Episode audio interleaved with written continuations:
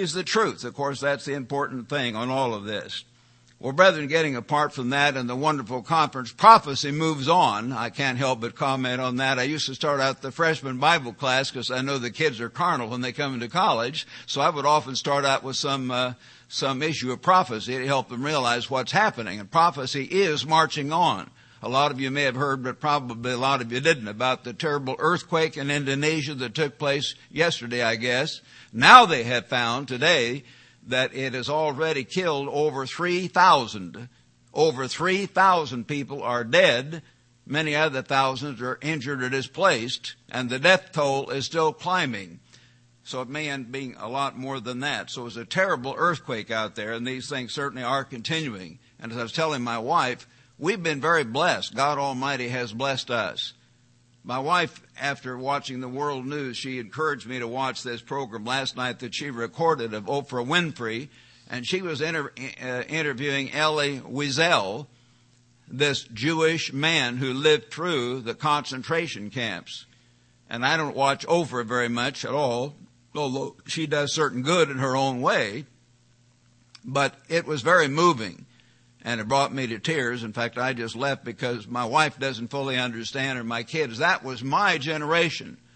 While these kids were being tortured, while they were being herded into the concentration camps of Adolf Hitler, I was at the roof garden of the, of the Connor Hotel in Joplin, Missouri having a dance and having fun.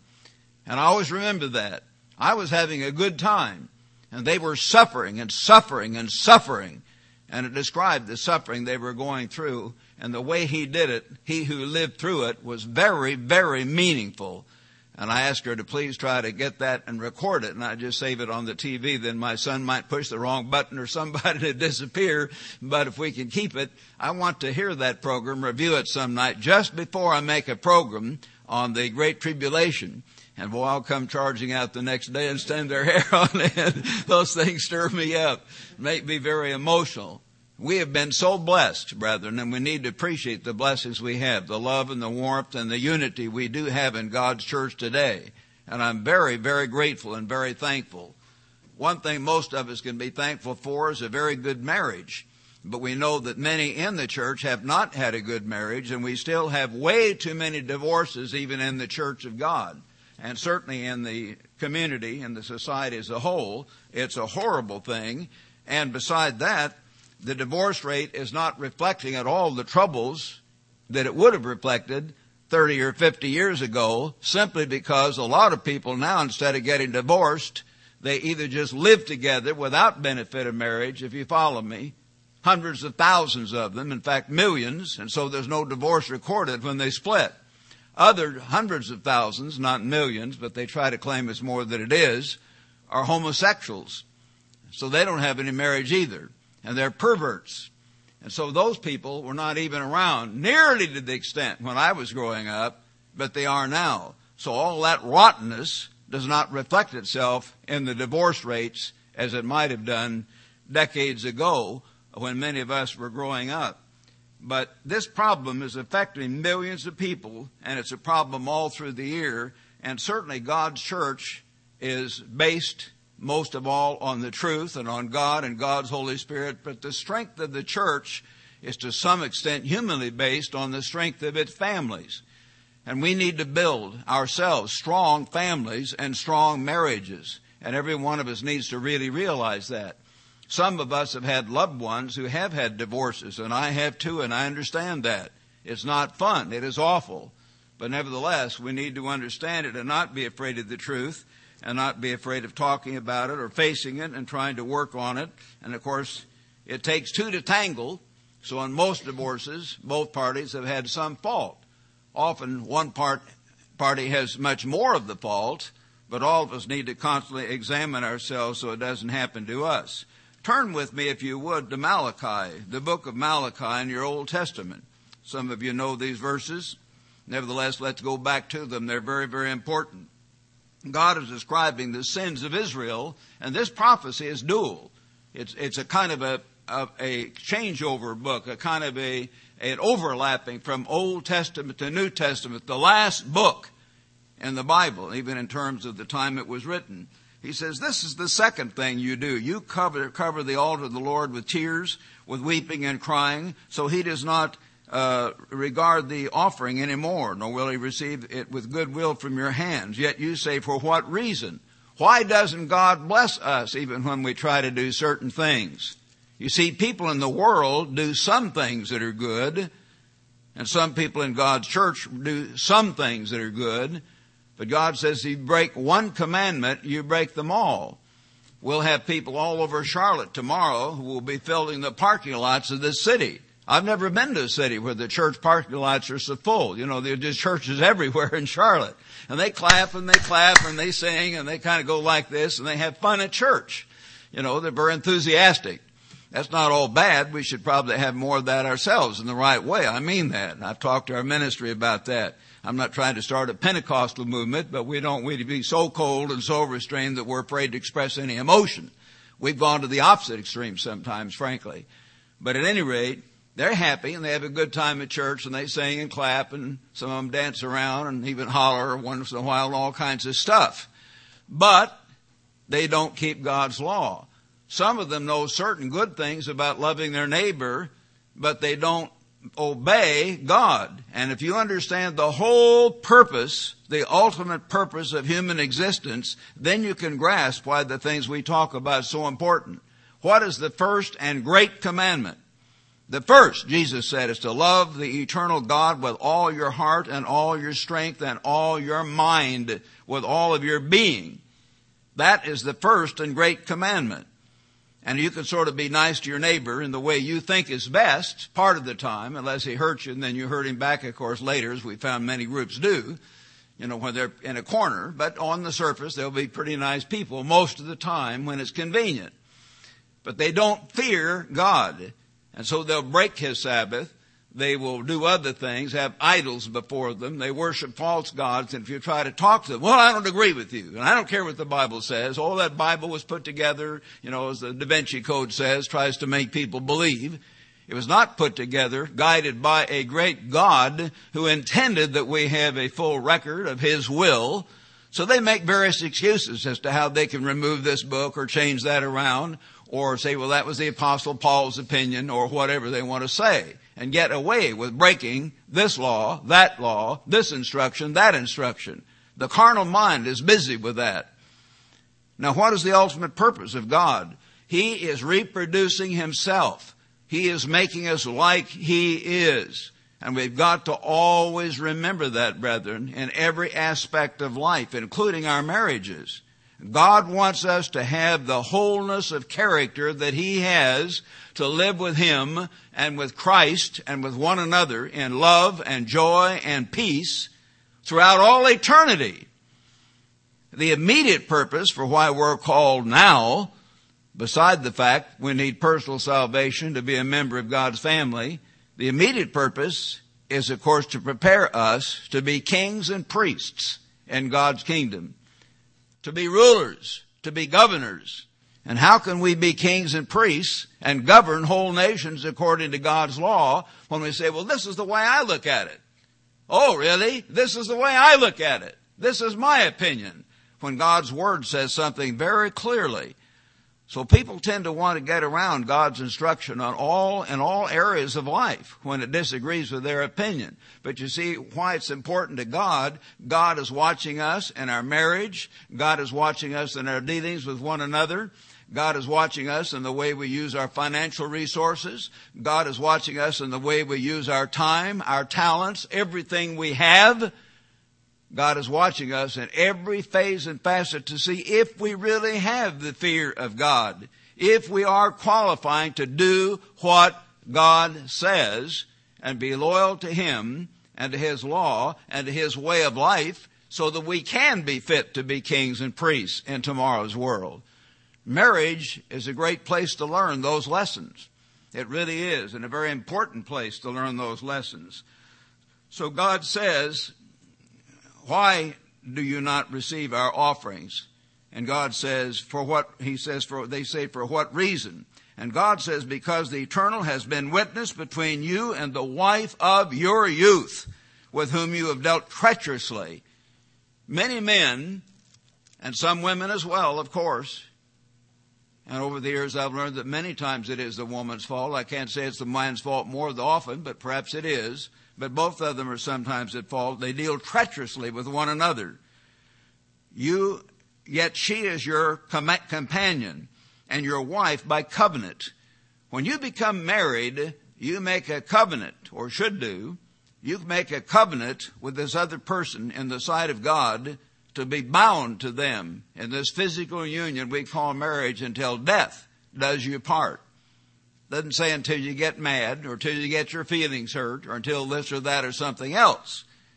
You are joining yourself to this other human being before the great God who made us male and female. He's the one who created marriage. He's the one who sets the laws of marriage.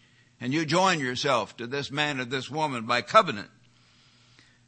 But uh, but did he not make them one, having a remnant of the Spirit? And why one? Why does he make a man and woman one in this marriage union? They become one unit in one sense, in this physical life, one flesh. He seeks godly offspring. God is reproducing himself, and God now has billions, thousands of millions of human beings made in his image who someday will become like he is when they're finally called in the great white throne judgment. And when they're finally called in, many of them, most of them will respond undoubtedly once he really calls them and once Satan is not around to confuse them and turn them aside. He wants godly offspring. Therefore take heed to your spirit and let none deal treacherously with the wife of his youth. Quit playing games, God tells us. Don't deal treacherously ever with your husband or with your wife. For the eternal God of Israel says he hates divorce. It isn't something he mildly dislikes. That's a strong word. God, the creator, hates something. And that's one thing he does hate. He hates divorce. For it covers one's garment with violence. There are attitudes of resentment and bitterness, perhaps even murder that creep into people that are getting ready for a divorce says the eternal of hosts. Therefore take heed to your spirit that you do not deal treacherously. Don't deal treacherously in that way. God hates that. And he wants us to build strong marriages because as we have seen and will see again, marriage is a type of the relationship between Jesus Christ and the church. And it's so important that even in our lives, and some of you young people are not married yet, Others of you are just newly married, and you need to learn this, you people here and you young people all across the country. I haven't heard about any problems right here in our church, although we've certainly had them, but I mean any recent problems. But I have heard about them elsewhere, and we certainly do have marriage problems all across the United States and around the world in the Church of God. And brethren, we are going to have a greater impact and are already having a far greater impact, as Mr. Pyle's report brought out, more and more people are going to be coming in and they're going to be bringing their baggage with them. They're going to have broken marriages. Maybe they're already divorced or they're separated but not divorced. And they'll come in with all this hate and resentment and one thing and the other and we'll have to learn to deal with that and help these people get the right approach. So it's very important. One of the key purposes of marriage is having a godly offspring. I met a woman on a plane a few years ago, a young woman who was just getting married, and we talked. She was sitting right next to me there, and I was in the aisle seat, and she was in the other seat, so we talked a while. I said, Oh, that's nice. How many children do you plan to have? Oh, we don't plan to have any children at all. She says, I don't want any children. I've had a number of young people in the church tell me that. We don't want any little children. Oh, really? What's wrong with you that you don't want any children? God's command to married people is be fruitful, multiply, and replenish the earth. But we're living in the me generation. I want fun. I don't want to be encumbered by any extra responsibility. And I want my fun and I want my time and I want it now. I'm living in the me generation. And I'm 100% selfish. And I intend to remain that way. That's the way a lot of young people think. They don't put it in those words, but that's the way they're reflected quite often. So we need to realize that. This same selfishness, of course, carries right on over into their marriages often. And God is left out. They don't think about God in relation to all these things. I have here a report from the Christian Post, came out just yesterday, as a matter of fact.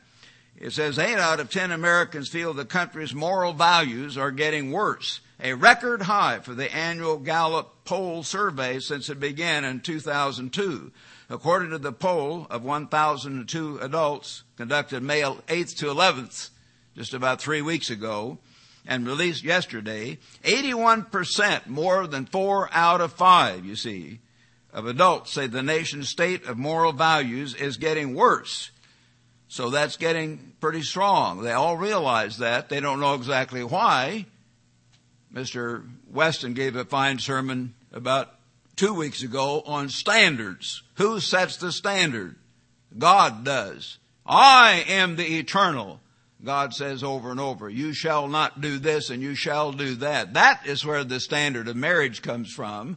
That is where the standard of our sexual conduct comes from, not from our opinion, not from television, not even from Oprah Winfrey and her program, or from all these other programs, which are a mixture of good and evil. And we need to realize that. Republicans and Democrats varied widely on their outlook of what is morally permissible. Democrats were more likely to approve marriage related issues, while Republicans were more lenient on issues concerning animal rights. animal rights. According to the results, 53% of Democrats said homosexuality is morally acceptable. Over half of them Hillary's followers. Sorry about that. Uh, only 36% of Republicans said the same in regards to divorce. 71% of Democrats viewed it as morally acceptable, while 59% of Republicans uh, said the same. So 71% of Democrats, almost three out of four, said divorce is okay, whereas less than three fifths of the Republicans felt that way although that's still a majority. Uh, also, uh, some 65% of Democrats approve sex between an unmarried man and woman, in other words, fornication.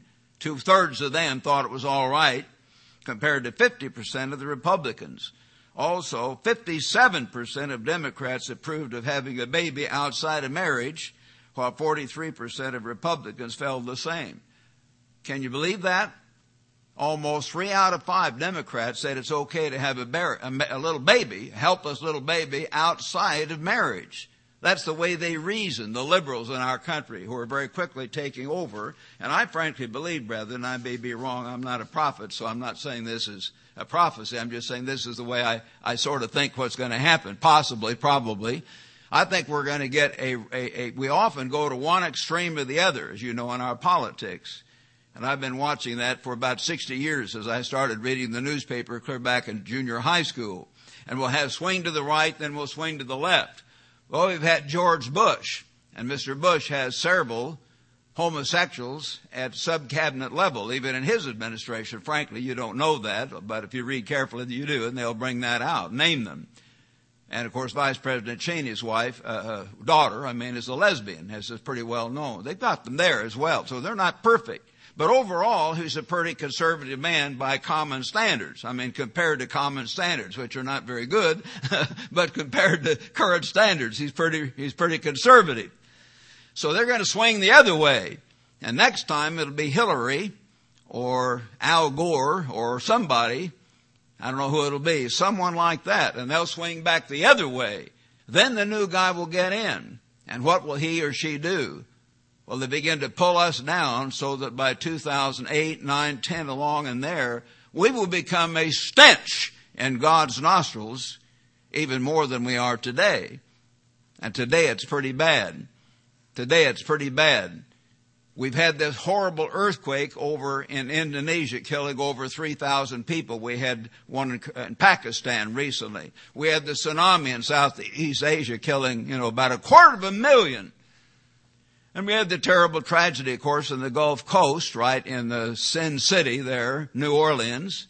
But it didn't kill near as many people. God has still spared America overall of horrible tragedy. Why? We still probably have quite a number of fairly decent people here, you know, based on what they understand. And God has been merciful. But if we swing back the other way, by the years 2008 through 12 or along in there, we're going to see a big moral toboggan slide beginning and God Almighty will intervene with things that will stand your hair on head, your, uh, your hair up on your head, on the back of your neck. That's why God says back here in Mark, you know, talking about the coming tribulation. I'm kind of digressing, but my wife and I were talking about that in relationship to Elie Wiesel's comments on the terrible concentration camps last night. He talks here about the tribulation in, in Mark chapter 13 and verse 19. For in those days there will be tribulation such as has not been since the beginning of creation. Never such a time since the beginning of creation which God created until this time, no, nor ever shall be.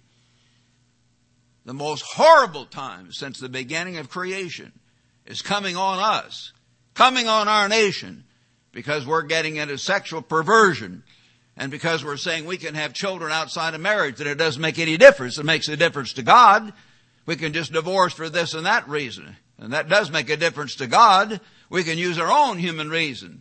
And we don't have to go by the Bible. And so they have all these books coming out like you know, the Da Vinci Code and these other books and these movies, and people say, well, you can't be sure of this and can't be sure of that. And Satan is throwing all this dust up in the air to completely confuse people and tear them to pieces as far as being willing to fear God, the God of the Bible. And he's doing a pretty good job of it. So we need to understand that. So God is dealing with us and will continue to do so, of course but much more as we turn aside from God, as we no doubt will be doing much more in, in the future.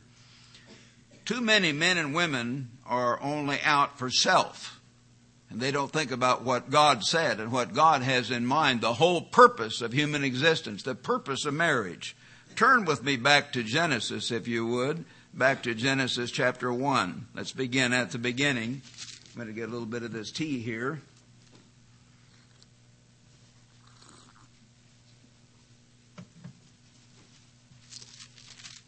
He says here in Genesis 1 verse 1, in the beginning God created the heavens and the earth.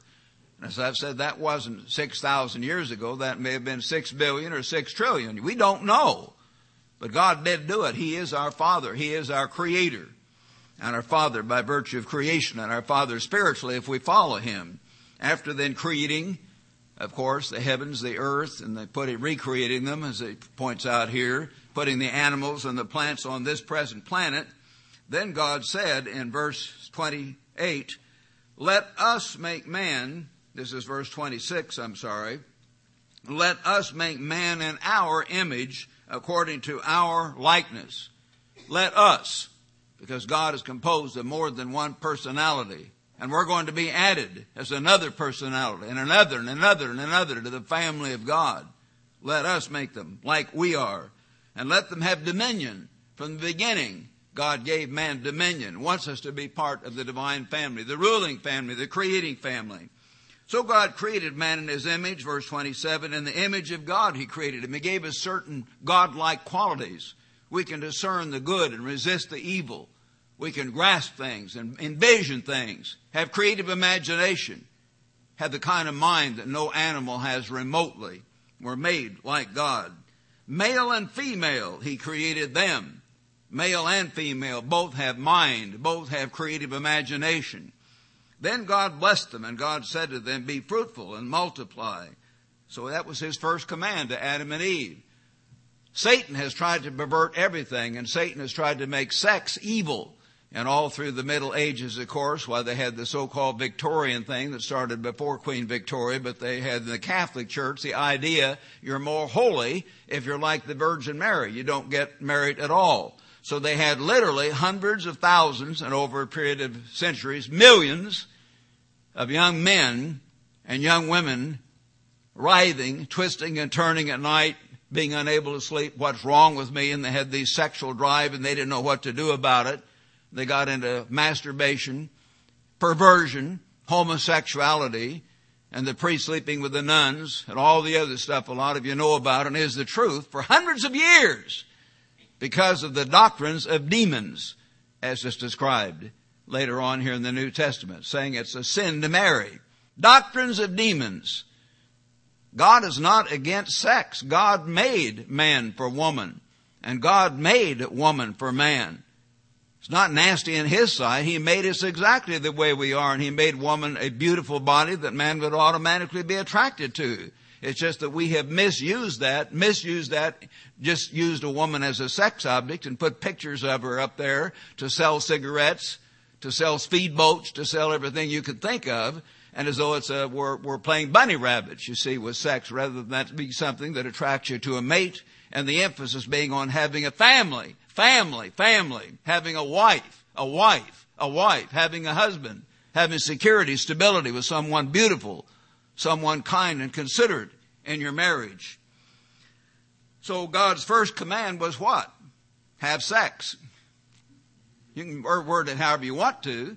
I kind of like it says, be fruitful and multiply. He's saying love each other and have lots of kids. But that doesn't mean kiss your girlfriend behind the ear. All right? We can understand that. He made man for woman. It is not nasty. He wanted us to be totally one. And he made it a right thing, a beautiful thing that we're not to be playing games with though in God's sight, but to look forward to in a right, clean, wholesome way.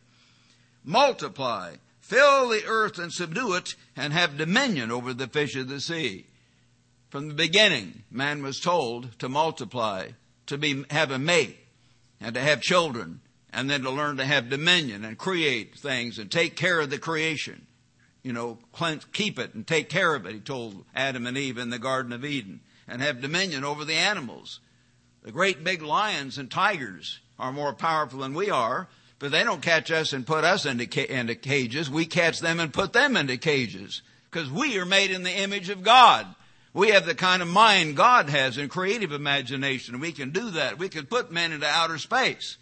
We can create these computers and all the other things that animals can't even begin to start to imagine because we're made in the image of God in our mind as well as in our body. So it's a tremendous thing that God has given us and marriage is part of all that when we understand it. We're made because God wants us to be married and wants us to have a mate. So in verse 18, the eternal God said, it is not good that man should be alone. That is not good. That doesn't mean if your mate dies and you're much older, you have to remarry. If you're already in your 60s or 70s or 90s or whatever, you know, my wife and I have often talked that if one of us dies, we, the other one probably won't remarry. My first wife died when I was 46. And I did remarry. In fact, technically I was still 45 when she was at the end of my 45th year. And so I did remarry because I was so much younger. And my wife was only about 31 when her husband died.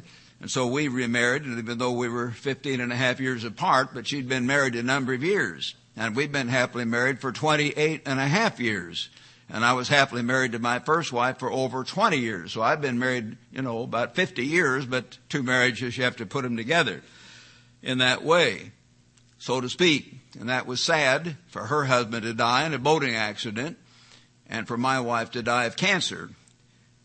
But once you get older, doesn't mean everybody's got to continually be married every bit, but at some point in your life, it's normally better to learn the lessons of marriage. It's better for you. And so it is not good that man should be alone. And remember when he says man, he's speaking obviously in the generic sense. Mankind, mankind. So I think we all understand that. Not good for a woman to be alone either. Both need, each needs the other. I will make him a helper comparable to him. Not some ant or goat or chimpanzee down here of much lesser stature, but like he is, comparable to him. A personality, a human being with whom he's able to share his plans, his hopes, his dreams, his feelings, his whole life. If God just wanted to make a sex object, I suppose he could have made a super ape or something like that. I'm being very blunt. But God didn't do that.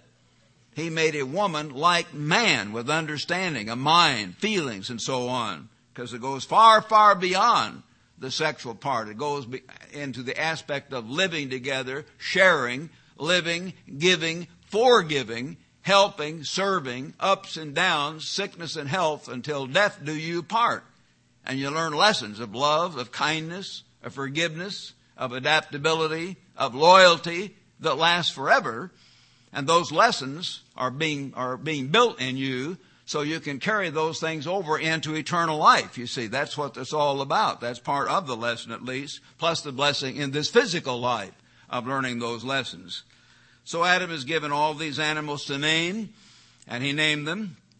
But there was not found a helper comparable to him, verse 20. So God caused this deep sleep to fall on Adam, and he literally took one of Adam's ribs.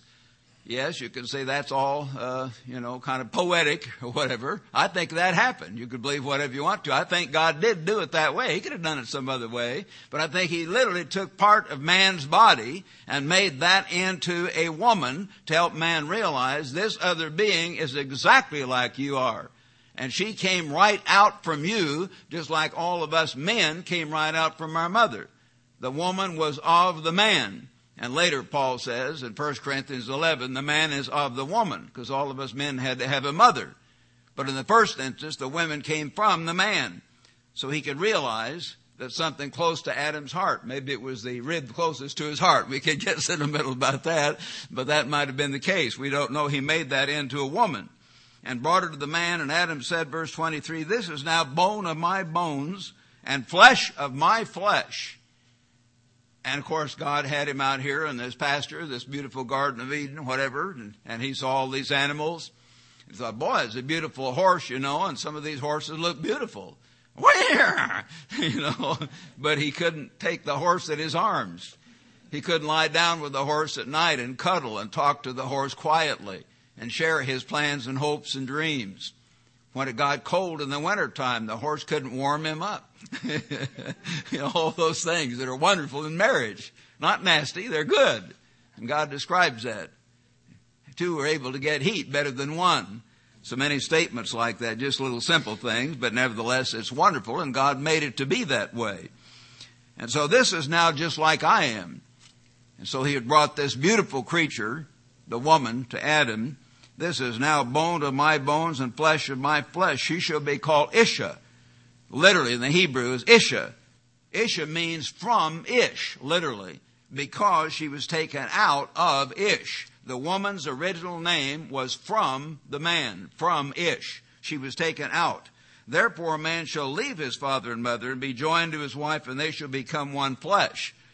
Well, you've heard me preach on that, but I haven't preached on this for several years. I looked up in my notebook. I don't think I have at least. And we need to think about this every now and then. And you brethren around the world, you need to think about it. And all you new brethren, think about it deeply and profoundly. And you women, we have some women libbers that creep into the church.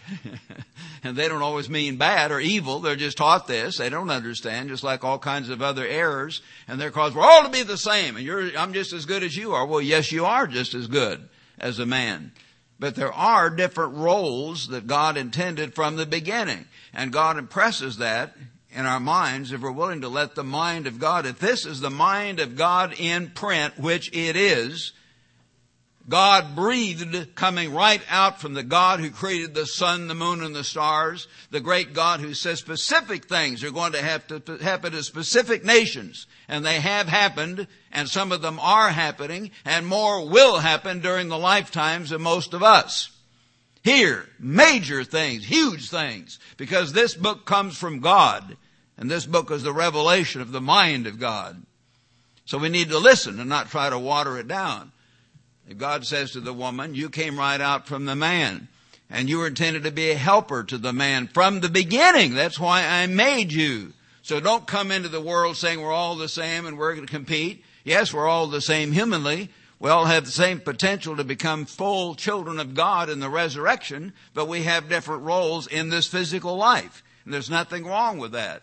And of course, most women, especially most Christian women, even in the world, once they adapt to that, they can be happy and they can be relaxed. But if they fight that and they're trying to read this other stuff, then they get all, all bent out of shape, as we say, and they're tense and they get this mean look and you get these, uh, different, you know, women feminists, you see their pictures and they really are pretty hateful. Probably they'll die early, many of them, and some of them have because they get all tight inside and they get cancer, heart attacks, they're all, all strung out because they're not trying to be what God intended for them to be in the first place. They cannot ever genuinely be fulfilled. And if they get old, and here they're in their 60s or 70s and about to die, maybe they'll have someone else, you know. But if they've never had children, never had a husband, then they'll, you know, who's there? Who cares? Just the nurse in the nursing home. Whereas if you, you know, you're with your family and they love you, and as you die, they're, they're trying to encourage you. You know they're there, they love you, and you'll go on through your children, through your grandchildren. That means a lot. That means a lot. As it gives a whole different aspect on life in that way. So we've got to think of God's purpose in all of this, physically as well as spiritually. So marriage is a place where we learn why we are and what we are. And a man is to leave his father and mother and be joined to his wife, and they shall be one flesh. And a man and his wife are totally one.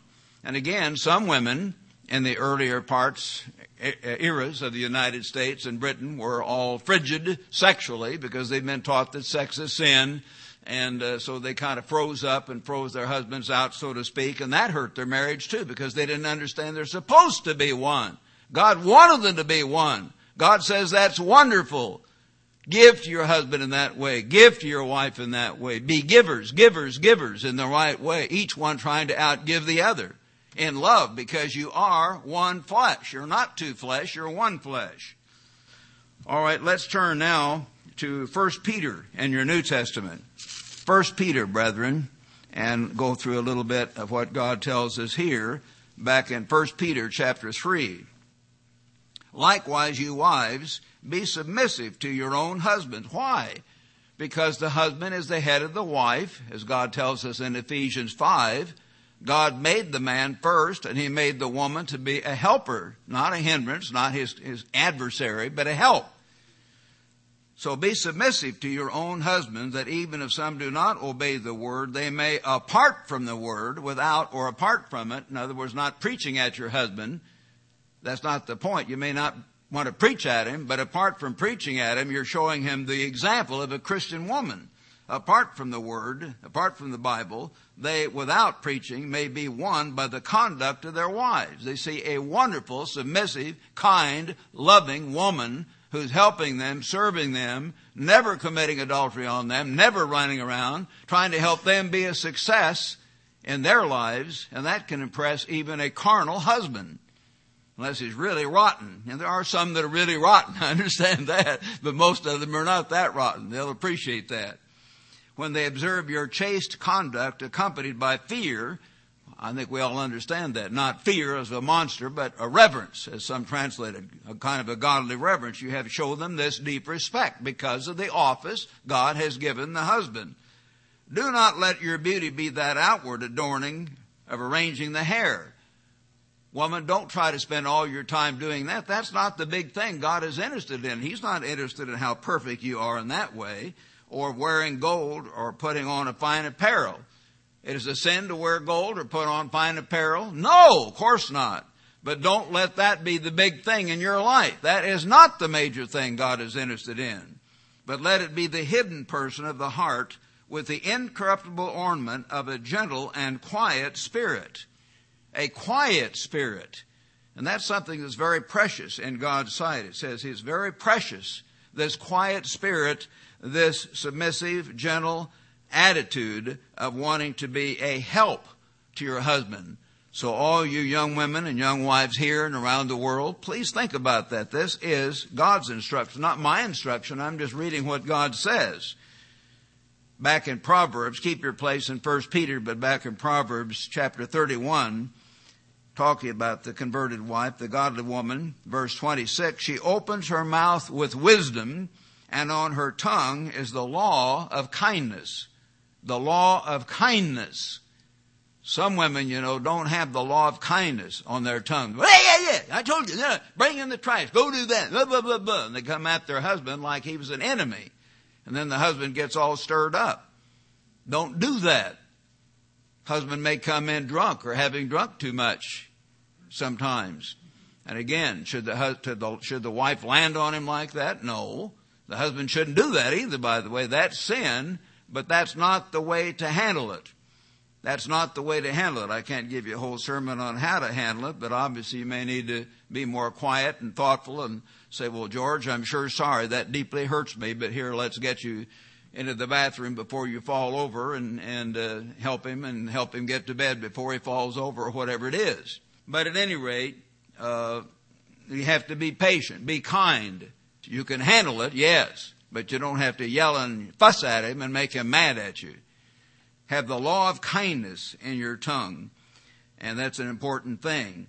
So, uh, he says here, the uh, quiet and gentle spirit, which is very precious in the sight of God. Now back to 1 Peter 3 verse 5. For in this manner, in former times, the holy women who trusted in God also adorned themselves, being submissive to their own husbands. They did that and they were submissive and God honored that as Sarah obeyed Abraham, calling him Lord. Now, some wives say, I'll never call my husband Lord. Well, you don't have to. The word Lord has a different connotation. I think you all know that. But you could say, you know, husband or honey, but you don't have to say something bad. Back then, the word Lord meant boss, you know, Lord Jones and Lord Smith and all the, the Lord of the house, the Lord of the manor over in England, so that's why they use that term. So, uh, sometimes when I tell my wife something and kind of authoritatively, and if she's in a good attitude, she usually is, but she'll say, yes, Lord. And she's doing it partly kidding, of course. She does, yes, Lord. so I know she's kind of kidding me back and reminding me, be careful how much you're asking me here, but she'll use the term Lord literally. So that's alright if you do it in a loving way, but uh, not because you think he's God, because he's not. So Sarah obeyed Abraham, calling him Lord, whose daughters you are, if you do good and are not afraid with any terror. Obviously don't have fear of your husband, and you husband should not create fear. I've counseled, brethren, with hundreds of women over a period of the last 56 years, 53 years, I guess it is, in my ministry. And I know that many have been afraid of their husbands. Literally, their husband would physically abuse them and hurt them awful. I told you about the men that were beating their wives at Big Sandy and how I yelled at them and from the pulpit and said, talk to me. And two women called me when I was deputy chancellor there and they were talking and crying, but they said, we, I said, tell me who you are and I'll come over. No, if you, if you talk to my husband, he'll just beat me all the more. They were afraid to even tell me who they were. We had a congregation of over 1500 we had the later they split the big sandy church into am and pm so I, they knew i didn't recognize their voice which i didn't but their husbands were beating them. Some men are just mean. And uh, I would like to yell at them, but I, I, as I said, if I went out to, to, to visit their husband, he might have been a big guy, then I intended to bring as my, we used to say second man or my assistant. I was going to bring Joe Camel. He was my buddy in the locker room and he was my employee, worked on the athletic staff. He was six six and 250 pounds and he played for the Oakland Raiders when they won the uh, Super Bowl. So he was, he was the biggest, strongest guy I've ever known in person except for, I guess, Marty Cobb's brother, Randall Tex Cobb who fought Larry Holmes for the full 15 rounds for the heavyweight championship. And, and uh, Larry Holmes won, of course, because Randall was not as good a boxer, but he was so big brawler. He kept coming in, and Holmes kept hitting him and uh, hurting him. And uh, but at any rate, he was pretty powerfully built too. So I was going to bring along some help, but I was going to talk to them just the same and get right in their face. And but I didn't get the chance. So don't be afraid of any, with any terror. Likewise, you husbands, dwell with them with understanding, giving honor to the wife as to the weaker vessel. Honor this beautiful young woman or older woman. My wife is not in her teens anymore. I don't want to disclose that, but you know, she, but she's still very beautiful to me. She's still the most beautiful woman in the world, and I really mean that. She's very, very beautiful to me. So if you have a woman that you love and you cherish and you think is beautiful and has been your help, I thank God for her because she's been my sweetheart. She's been my help. She helps me all the time and she's my companion. And that means a lot as you get older. It's really nice to have someone there. What if she had died a year or two ago? It would have been, I guess, three years ago when she had these two cancer operations. I would have been just desolate be in this big house all alone. I hate to even think about it. We all need a companion. And once you're used to companion in marriage, it hits you even more than if you've never had one companion in the first place. I know that. But honor this companion that has left her family and come and been your wife and been your help for all these years. Honor her. God commands you, giving honor to the wife as to the weaker vessel. Yes, she's not as big and strong as you are physically, probably, but she's equal to you as a human being in God's sight and may have a better character than you are, may have more kindness and love than you do, which is the important thing God looks at and as being heirs together of the grace of life. As we saw last night, Elie Wiesel and Oprah Winfrey walking through the snow, he said, we're just, he was just glad to be alive. And he said, their voices here were in these places. He was just glad to be alive. And if you're glad to be alive and you have a human being that you shared ups and downs and ins and outs and the twists and turns of life with for decades, you should be very glad to be alive with them. And you young people, sometimes you get too involved in thinking who's sexy, who has bigger breasts, who has prettier legs, who has this or that or something else. Well, that's all nice, and God made woman to have a beautiful figure to a man. God's not against that. He describes that in the Bible. But that's not the major thing. And as you get older, not just the last year or two did I figure this out, I figured this out for decades. You are marrying another human personality. And you'd better respect that and respect that other personality made in the image of God and love that personality. Take care of that personality. Take, cherish that personality that's been willing to share your life with you. You're heirs together of the grace of life and you're not going up in the smoke in these concentration camps. Dick Armstrong, when I got to see Dachau back on the trip I had with him there in 1954, and it was awful. But the one was even worse over there, and it blanks out of my mind. Birkenau, Auschwitz. Auschwitz was the bad one, and Birkenau was part of it. It was even bigger and more awful that they described last night on this television show with Oprah walking through the snow with this man that was one of the few survivors of that horrible camp. Life is precious. Let that person who you share your life with be very precious in your sight, whether it's your husband or your wife. Very precious. And being heirs together of the grace, the gift of life, that your prayers may not be hindered because your very prayers are not going to be the same. If your wife hates you and you fuss, you, you're in your mind, you're all feel bad and guilty and frustrated, and you can't even pray with the same heartfeltness or be happy with the same heartfeltness if you really love your wife and she's mad at you. Finally, all of you be of one mind, having compassion one for another. Now, brethren, he's getting across, he's sort of moving from the marriage into the general Christian life. I know that but he's just been talking about the, the marriage and the, that reflects back on the marriage. Have compassion for one another. If your husband makes a mistake, he'll make mistakes. Wives, you know that. Have compassion on him. Did he drink too much or yell at you? When he's down, you try to be up. And you men, when your wife is down, maybe she's having her period or she's having PMS or she's going through the menopause and she has all these way ups and downs emotions. I know one guy back in Big Sandy, better not mention his name, but he was telling us about it and I knew him pretty well. Real macho guy. He said his wife got so mad at him over and over and we knew them and he was not a mad guy, but she just went nuts during her menopause and she literally would yell at him and scream at him and she threw plates at him and one time she threw a hot iron at him. he, he was a macho guy. He just had to duck and still love her. Well, they're still, still married the last time I heard. They're not in our church, but you know. So he put up with it and he still got a wife, the wife of his youth, but she went nuts for a few years during her menopause as a woman will sort of do in a certain way. Some, some worse than others, of course. So have compassion for one another. Love as brothers, you see, as sisters in the church. Be tender hearted. Be courteous. sometimes when you're courting your wife, you open the door for her and you do nice things for her and then later once you're married will you just you know treat her like okay i'm here you don't pay attention anymore. No you better pay attention. Men don't ever let the romance get out of your marriage.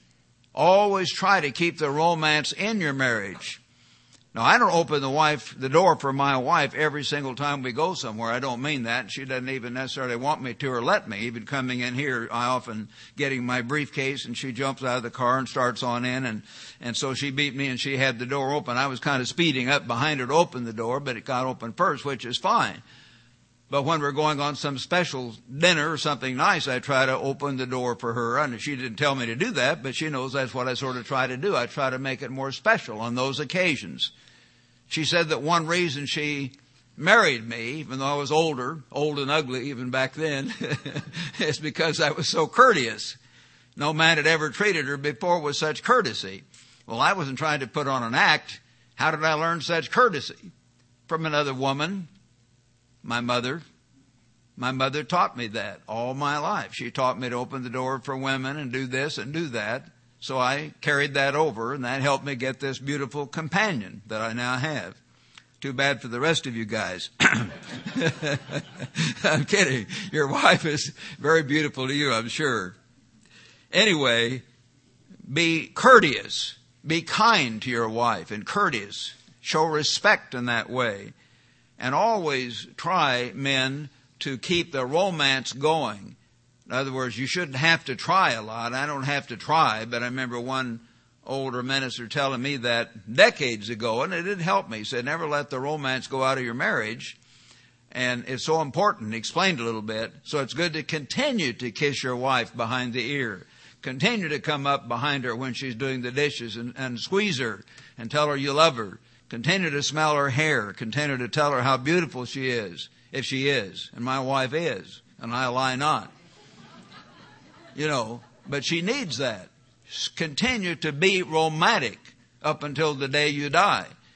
Are you always going to be like some young stallion? No, no. Maybe the sex drive will greatly decrease as you get older, but just being together, loving each other, helping each other. You notice these older people, uh, if you ever been around older people that go on these bus tours, I don't, never been on one, but they, they go around the country together, you know, or they'll be going to this boat and then they'll, the bus will take them there or, the, or all these things. They're so happy. A lot of them are, are about in their 50s, they're 55 to 75, some of them 85, and they all love and they laugh and they pat each other and they're not just their mate, but they're, why?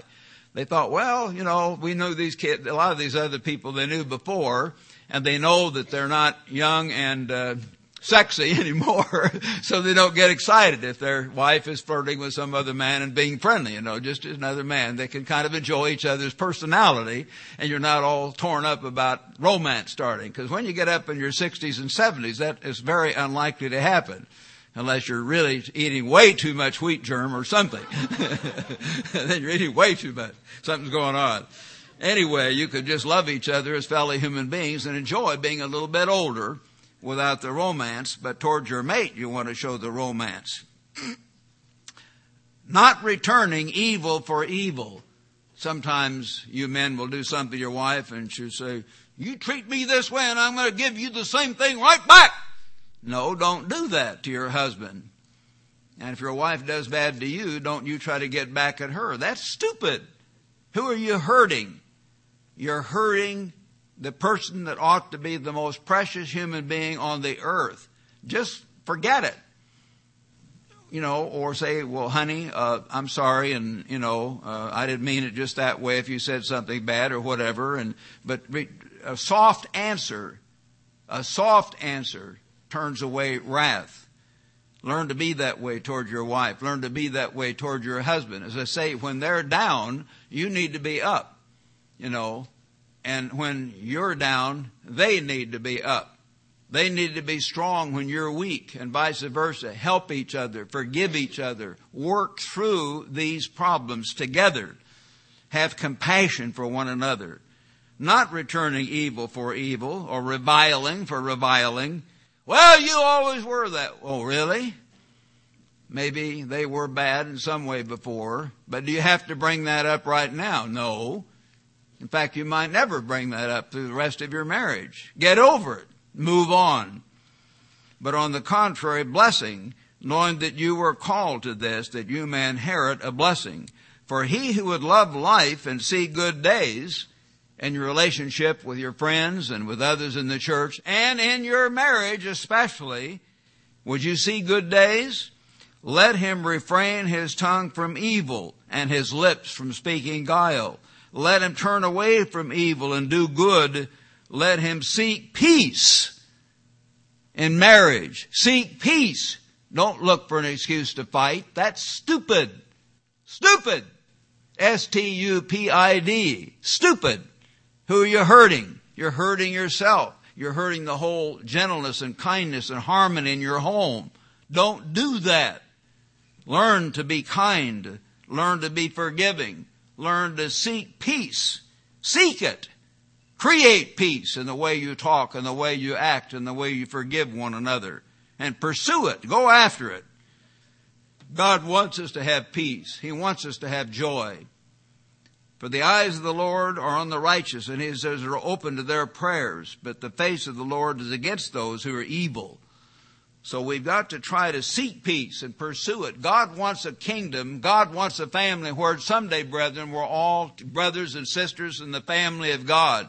And we'll, have, a, we'll have spirit bodies. And we'll be together in a great big huge family with millions and later billions of human beings. Not human beings, but spirit beings. But we'll have personality. We'll be different in certain ways. Or we'll still be us. But we'll have to learn to really love and to forgive one another. Not get bent out of shape. Not look for a fight. Not jab others verbally and put them down, you know. But seek peace. And do that in your marriage. That's very, very important. It really, really is.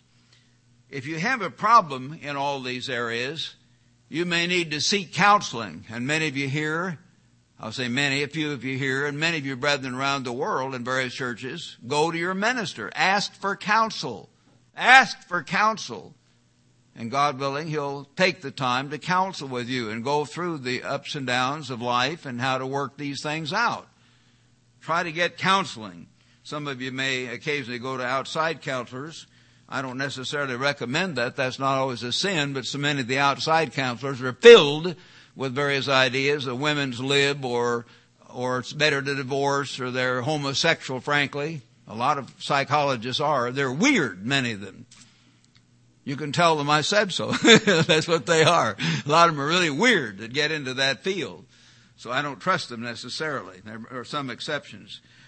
Turn to 1 Corinthians 7. 1 Corinthians now, chapter 7, and here's a very important aspect of marriage we should consider the apostle Paul writes to the brethren, now concerning the things of which you wrote to me. And brethren, many misunderstand this, having taught the epistles class for about 30 years and wrestled with it and gone back and forth. This is what I'm definitely sure it means. He says, you wrote me this. He didn't say, I'm saying this. He says, Paul, you wrote, he says, you wrote me, it is not good for a man to touch a woman. God doesn't say that. God says it is good for a man to have a wife and the two shall be one flesh. You see what I mean? This directly contradicts Genesis and other scriptures in the Bible. If you take it that way, no, it is not good for a man not to touch a woman. That's bad normally, unless you have special reason why you can't get married or shouldn't get married. It's better if you have a mate. But here's what you wrote me. Because they lived in one of the most sexy cities in the world. It was the second greatest center of Diana worship, and they had hundreds of prostitutes all over Corinth. I've been to Corinth, and I saw it. They had this Acrocorinth, uh, this hill that they kind of chopped off and they, over the centuries, and they go straight up, and they had these stairs just you walking straight up like that at the top under the warm Mediterranean nights. They used to have their orgies up there for the little kids wouldn't see it, and the old ladies, I guess. They tell you about it. They have old, old, drawings and references to it. There's sexual orgies, drunken sexual bacchanalian orgies they had. It was all over the city though. Going to have a feast? Remember how it says in 1 Corinthians? Okay, let's get drunk. He said, some of you got drunk on the Passover, he tells them. No, that isn't the way you have a feast. So, they had misused sex so much that some of them went to the opposite extreme, if you follow me, and said, well, let's not have marriage or sex at all. It's bad. Yes, it's bad if you misuse it. You see, some people like my old Methodist grandmother, whom I love very much and honor, and loved her more than most anyone in my family, except my immediate family. She was the closest grandparent to me and closer than any aunt or uncle or whatever but she was an old hard hard shell Baptist Methodist type lady, and she said, uh, you know, liquor, of course, is sin. She didn't call it uh, Cabernet Sauvignon; it was all liquor and the liquor traffic and so on like that, and everything connected with liquor was bad. Just the way she said it, you know, it was awful. That's the way she thought. They called it the Women's Temperance Union, Women's Christian Temperance Union, WCTU, and she was president of it at one time. Was it temperance? No, it was not temperance. Temperance is self-control. It was prohibition. There's a difference, you know. So you jump from one extreme to the other. That's what our people usually do. Nevertheless, because of sexual immorality, Paul writes, it's all over. You'd better learn to have a mate or you're going to be caught up in this whoredom. You have normal human drives. You better get yourself a husband. You better get yourself a wife. Let each man have his own wife, and let each woman have her own husband. Let the husband render to the wife the affection due her, or as some of the translations have it, her conjugal dues or her sexual dues. Your body belongs to each other in that way. And likewise the wife to her husband. The wife does not have authority over her own body, but the husband does. Your body belongs to your husband. Now, obviously, if a woman is feeling really bad, not that she have a headache all the time, you know that old joke, how the frigid wives will say, oh, I have a headache. Well, they always have a headache. That's not right. But if a wife generally is sick or on her period or about to have a baby or any number of things, obviously the husband's got to love her. He's got to have respect. Leave her alone. And the husband could have a terrible sickness and be down with the flu or any number of things, and the wife has to have respect for him. So the wife does not have authority over her own body, but the husband does. And likewise, the husband does not have authority over his own body, but the wife does. Some of you women in the older generation might think this is always the husband's problem. He wants more sex. No, I found again in my decades of counseling, sometimes the wives have a stronger drive than the husbands. And you have to tell the husband, you know, uh, do more sit-ups, eat more wheat germ, you know, whatever. Get them going so they can, they can, you know, do their part. That's the truth too. It works both ways. Do not deprive one another except with consent. If you mutually consent for a time, that you may give yourselves to prayer and fasting. That's probably the main reason that you would separate for several days or a week or two or something and come together again. Oh, really? Yes come together again. God tells us through his apostle in the New Testament so that Satan does not tempt you because of your lack of self-control. That here you're married and your mate's cold and cuts you off, so you're going to go out and commit adultery. Don't do your mate that way. Don't cut him off. Don't cut her off. You may drive him or her into adultery. Don't do it. So God tells us we belong to one another and it's very important to give in that way. God tells us we're to give to one another, and each one should try to give in that way. It's not wrong. That's because you love this person. You belong to them, and they belong to you. Be kind, be thoughtful, tell each other your needs. That's the best way to work things out. Be open. Have long conversations about everything. Share your plans, your hopes, your dreams. That's one problem many men have. They're the strong, silent type and I found that that's one of the big problems in many marriages because the wife will tell me, I just can't talk to my husband. He comes home and he says, Hiya, honey, and kisses me on the cheek, and then he goes off and grabs a beer and sits in front of television, and we don't talk again until the next morning. He drinks a bunch of beer and then goes to bed. Don't do that.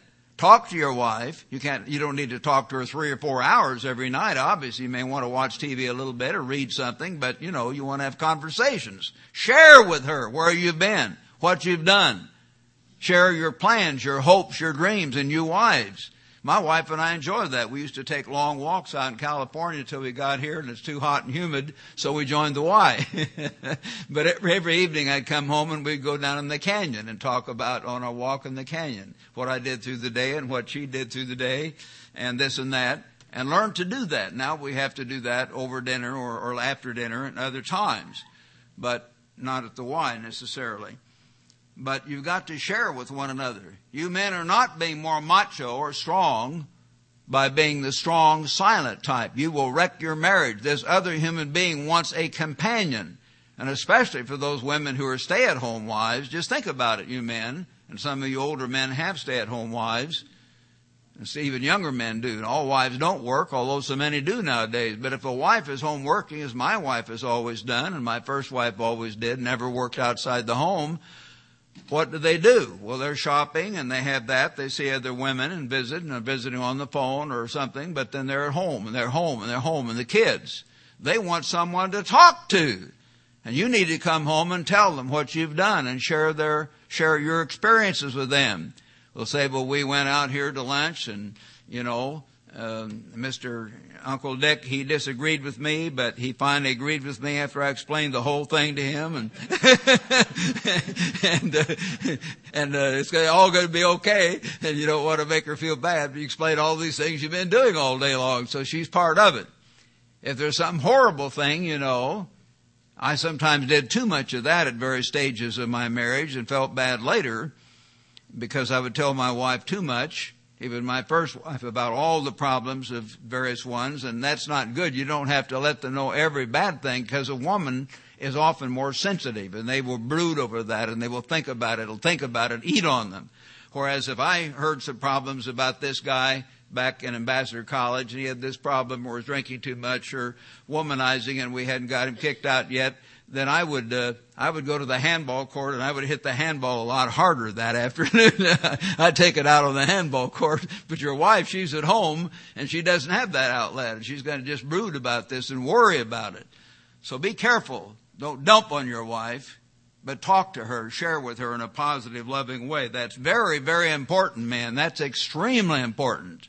Learn to communicate and communicate fully, and that will really build your mate.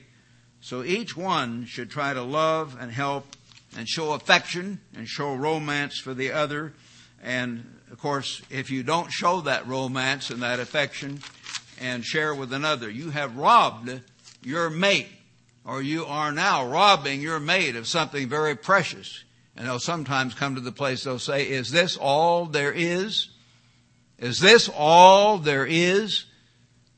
This man comes home and kisses me on the cheek and goes up to his study or into his television and grabs his beer. He doesn't talk to me. He doesn't share with me. He doesn't kiss me. He shows me no love. What is going on? This tears a person to pieces. Or a man that has a wife and he'll want to talk to her and she'll cut him off and all she's interested in is the soap operas or whatever she's interested in and doesn't talk to him and she doesn't give him love and affection and he's hungry for it and he doesn't get it from her, what's he going to do? He either has to pray and fast all the time or he's going to start running around or something. You need to love each other mentally, physically, sexually, emotionally. Give to each other. Fulfill each other's needs in every way you can. Serve this other human being who ought to be precious, precious in your sight. Back in Matthew 5, 27, in Matthew 5:27 we find here a very important principle. You have heard it was said, you shall not commit adultery. But I say to you, Jesus Christ said that whoever looks on a woman to lust after her has already committed adultery with her in his heart. And brethren, again, that's part of our marriage problems in our society because these men and women turn on television and sometimes, yes, even Oprah Winfrey has it. There are all these rotten programs I hear about. I've never seen Desperate Housewives and the footballers, I think is on the BBC channel and they advertise it, but I've never seen it. But I see it advertised when we see BBC News. Just awful, foul, rotten stuff. The Sopranos. Filthy gutter talk coming out of their mouth apparently. Again, I've not seen it, but I've been told about it and I'm sure it's there. Awful things. We would have run them out of town if they'd done that kind of thing when I was growing up. I'm not kidding. It just would not have been tolerated at all. And you young people need to realize that it's a different world you're living in. We are living at the time of the end. And there's not too many more years left to go before God deals with this nation. Because we're into this stuff. Don't keep look, putting pictures of naked women before you. Don't lust after other women. Don't lust after other men. Don't entertain these ideas at all. Of course it's going to stir you up the wrong way. Of course it's going to lead to fornication before you're married or adultery after you're married. Don't do it. Forsake it. Flee fornication, God tells us. Turn to Matthew 6. He says, For if you forgive men their trespasses, your heavenly Father will forgive you. But if you do not forgive men their trespasses, neither will your Father forgive your trespasses. Brethren, in marriage especially, you've got to forgive each other. Forgive, forgive, help, get over it, move on. Just pray that God will give you a forgiving heart and just get completely over it and move on. Build that. Share with one another. Think through how you can work through these problems. How can we talk, John? How can we talk, Mary, and work through these problems in a loving Christian way? And learn to do that. Read books on marriage if you need to to do that. Get counseling to do that. Marriage is not 50-50 as Mr. Armstrong taught us. 50-50, I'll meet you up here and boy, you go one inch over the line, I'm going to get mad. No. Marriage is 100%, 100%. And if my wife is sick or she's down mentally or she's going through the menopause, I'd better love her 100% and forgive her and put up with it every way I can. And if I get out of sorts and I'm too domineering or too mean or too whatever it is, she's got to love me 100% at that point and help me and buoy me up. Not say you, there's a line here, it's just 50-50. No, each one lives, loves the other, gives to the other, forgives the other 100%. 100% to make the marriage work. Do that. Ephesians, the fifth chapter, something we've often used, but I want to do this while we're still here. Ephesians chapter 5, Paul writes in first, first uh, verse 21 that we ought to be submitting to one another, all of us, submitting to one another. Men submit to your wives at times in that way, where you put up with them and, and, and so on and have mercy on them in the fear of God. And wives, submit to your husbands. Wives, submit to your own husbands as to the Lord. Paul wrote, under God's inspiration. For the husband is the head of the wife as Christ is the head of the church.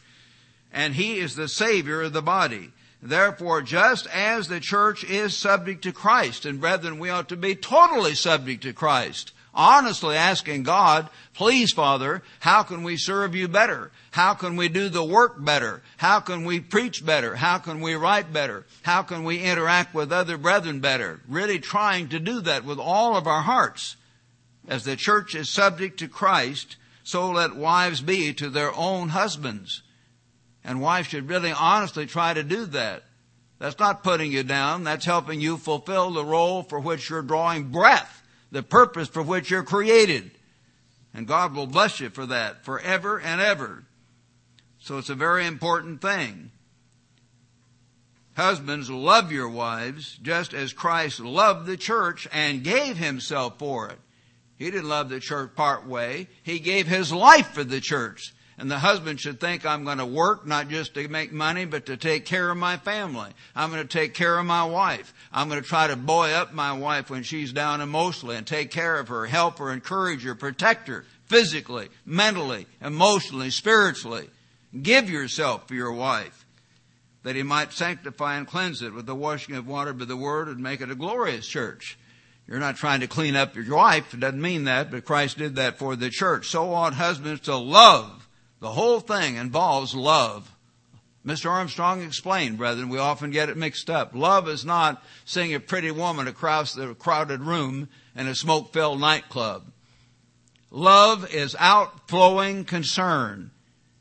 So ought men love their own wives as their own bodies. He who loves his wife loves himself because she's part of him. And a wife who loves her husband loves herself because he is part of her. And so if you learn to give, to help, to serve, to love, and work through and think through how you can, in love, solve these problems with the law of kindness and using wisdom and using humility and using patience and trying to create an atmosphere of love and kindness and an example of loyalty loyalty to one another. until death does you part, then God knows He can make you a member of His family because you will have been developing the habit of giving, of helping, of serving, and of loyalty that He wants in His kingdom forever.